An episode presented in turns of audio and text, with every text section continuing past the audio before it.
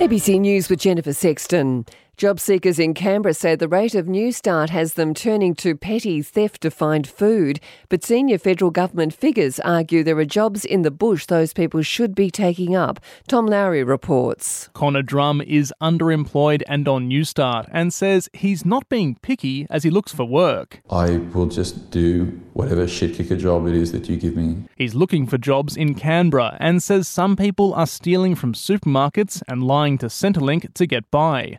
He wants the rate of Newstart lifted. Deputy Prime Minister Michael McCormack says people like Mr Drum should be looking outside the cities to regional towns for work. There are jobs there, and it mightn't be the job they want right for the here and now, but there are jobs there. Take that job. He says the best path to more income is getting a job in the first place. Broadcaster Alan Jones has been put on notice that his contract will be terminated if he continues his attacks on the New Zealand Prime Minister Jacinda Ardern.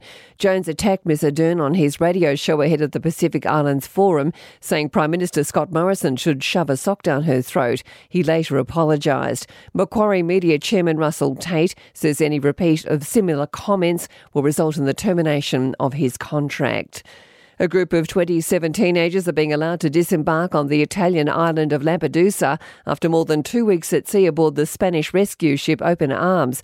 The ship, carrying 134 migrants in total, has been forced to remain off Italy's coast while it waits for permission to dock. Interior Minister Matteo Salvini initially refused to allow the minors on land, but he's been overruled by the Prime Minister. Of the NRL, the Canberra Raiders have staged a stunning comeback to upset competition leaders Melbourne Storm 22 to 18. The Raiders came back from an 18 0 deficit, with skipper Jarrod Croker scoring two tries and three conversions. This is ABC News.